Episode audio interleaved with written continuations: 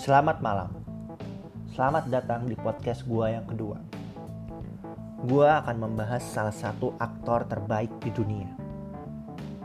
Berbeda seperti Robert De Niro atau Al Pacino yang masih berkarir hingga sekarang, aktor ini memang sudah memutuskan untuk berhenti berakting di usianya yang sekarang. Yap, siapa dia? Dia seorang Jack Nicholson. Bertepatan pada tanggal 22 April yang 81 tahun yang lalu, seorang Jack Nicholson dilahirkan. Sang aktor sini sudah tak pernah bermain film sejak tahun 2010. Hidupnya lebih sering dihabiskan di rumahnya di Beverly Hills, California, Amerika Serikat. Terkadang kita masih bisa melihatnya di pinggir lapangan basket Staples Center bersama anak lelakinya Ray Nicholson. Dia mendukung tim favoritnya tampil, Los Angeles Lakers. Selebihnya kita tak pernah mendengarkan kabarnya lagi. Banyak yang bilang sang aktor udah pensiun. Selebihnya berkata daya ingat Jack sudah berkurang. Tak ayal banyak film-film yang ditolaknya beberapa tahun terakhir. Seperti Nebraska 2013, The Judge 2014, hingga All Money in the World di tahun 2017. Berbicara tentang awal kehidupan seorang Jack Nicholson, dia lahir di Neptune City, New Jersey, Amerika Serikat. Dia dibesarkan oleh kedua orang tuanya, bersama kedua kakak perempuan. Hingga pada tahun 1974, majalah Time memberikan informasi mengejutkan bahwa June Francis Nicholson yang selama ini dia anggap sebagai saudara perempuannya adalah ibunya. Kakak keduanya, Lorraine, ternyata adalah bibinya.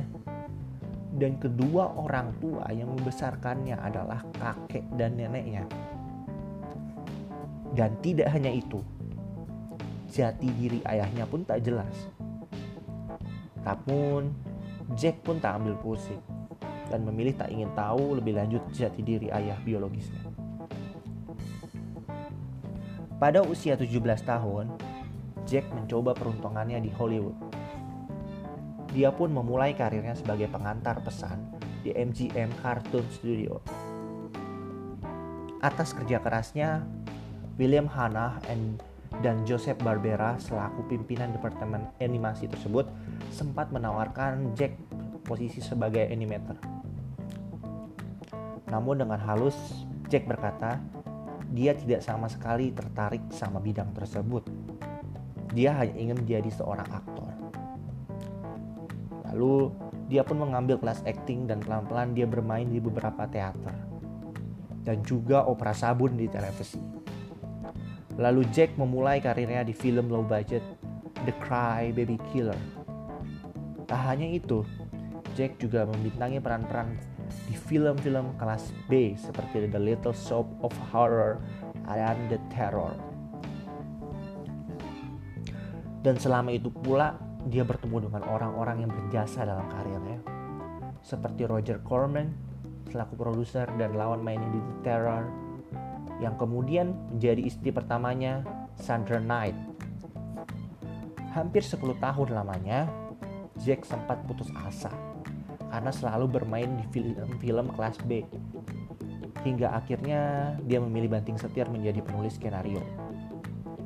Dan di situlah hingga akhirnya seorang Jack Nicholson bertemu dengan Peter Fonda dan Dennis Hopper.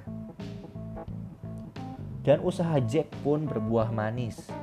Melalui produser Bert Snyder, dia ditawarkan menjadi salah satu pemeran pendukung dalam film tersebut. Dennis Hopper selaku sutradara dan pemeran utama awalnya sempat menentang. Namun akting ciamik Jack pun membuat Hopper terkejut. Tak hanya itu, film yang mendapatkan review bagus dari kritikus film ini mengganjarkan Nicholson untuk mendapatkan nominasi pemeran pendukung terbaik pertamanya pada tahun 1970 di Piala Oscar. Lalu, ketika tahun 79 tahun 1970 juga karir Nicholson mulai menanjak. Bersama Bob Rafelson, dia bermain di film Five Easy Pieces. Di situ dia berperan sebagai seorang anak berjiwa pemberontak dari keluarga musisi yang lebih memilih menjalani hidupnya seorang diri. Acting Jeb kembali dipuji. Dia mampu berperan di adegan kemacetan di jalan tol di mana dia harus berteriak ke semua mobil yang antri dan membalas gonggongan anjing.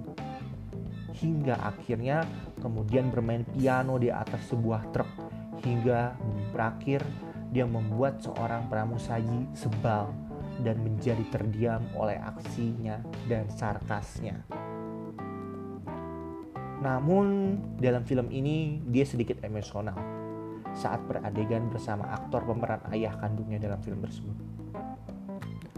Bob Rafelson pun menyadari bahwa adegan itu sangat sulit karena Jack sempat menolak untuk menangis di adegan tersebut. Di dalam adegan itu juga Jack memainkan melodi karya Chopin dan di dalam film itu terdapat foto-foto masa muda sang aktor. Hingga akhirnya Jack kembali mendapat nominasi keduanya di Oscar namun sebagai pemeran utama pria terbaik. Setelah itu, Jack kembali bermain di film-film yang mengantarkannya ke puncak tertinggi dalam karirnya. Di The Last Detail, dia berperan, berperan sebagai anggota angkatan laut yang bertugas mengawal anggota juniornya yang menjadi tahanan dan memberikan pelajaran-pelajaran penting dalam hidup. Tak hanya film itu, dia juga berperan sebagai detektif dalam film neo-noir terbaik yang disutradarai oleh Roman Polanski, Chinatown. Dalam kedua film tersebut, Zack pun berhasil mendapatkan piala-piala dalam ajang prestisius, yaitu di film festival Cannes dan BAFTA.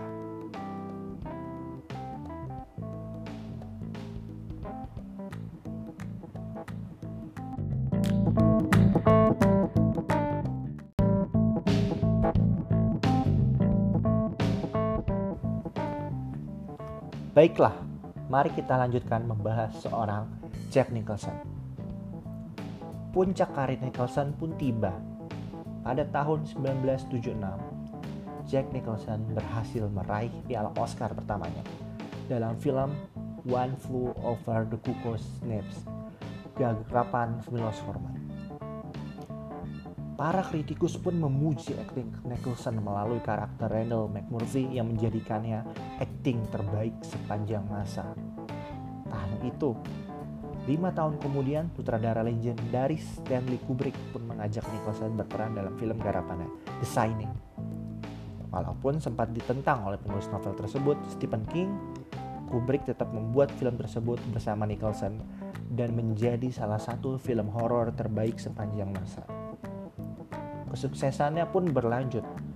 Pada tahun 1984, dia berhasil memenangkan kembali piala Oscar dalam film Terms of Endearment sebagai pemeran pendukung pria terbaik.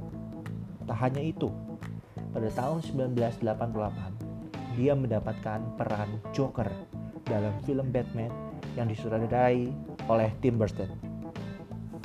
Dengar kabarnya, Bob Kane selaku pembuat komik dan karakter Batman dan Joker sendirilah yang meminta pihak Warner Bros. untuk menjadi karakter badut psikopat yang memiliki rambut warna hijau tersebut. Lalu pada tahun 1997, Jack pun mendapat piala Oscar ketiganya dalam film As Good as It Get. Sampai saat ini, Jack Nicholson menjadi pemenang piala Oscar terbanyak bersama aktor Inggris Daniel Day-Lewis. Dia juga dinobatkan sebagai aktor dengan nominasi terbanyak di ajang yang sama, yaitu 12 kali. Dan bersama Michael Caine, dia menjadi aktor yang selalu memenangi piala Oscar dalam dekade yang berbeda. Berbicara soal daya magis Nicholson, dia bukanlah aktor yang banci tampil layaknya aktor-aktor metode lainnya selama tiga kali dia memenangi piala Oscar, maka para pemeran pemeran wanitanya yang menjadi lawan-lawan akting Nicholson juga mendapatkan piala yang sama. Pada tahun 2006, Nicholson pertama kalinya bekerja sama dengan sutradara Martin Scorsese dan aktor-aktor muda yang berpengalaman seperti Leonardo DiCaprio, Matt Damon, hingga Mark Wahlberg dalam film The Departed. Film itu pun menjadi film terbaik Oscar pada tahun 2007. Martin Scorsese meraih piala Oscar pertamanya dalam sejarah Hollywood. Apakah itu daya magis seorang Jack Nicholson yang membuat Scorsese menang? Who knows? Setelah 8 tahun, sang aktor kini siap kembali. Awalnya, Jack Nicholson dikabarkan tengah terlibat dalam film Tony Erdmann yang kabarkan akan dibuat versi Hollywoodnya oleh Paramount Picture. Kabarnya filmnya masuk nominasi dalam kategori film asing terbaik pada tahun 2017 itu berhasil membuat hasrat Jack kembali berakting. Namun dalam beberapa minggu terakhir Nicholson kabarkan sudah memutuskan untuk tidak bermain lagi karena tidak jelasan Universal eh Paramount Picture maksud saya untuk membuat film garapan ini ya well kita tunggu saja. Semoga saja Jack siap kembali ke dunia yang telah membesarkannya selama ini. Selamat malam. Thank you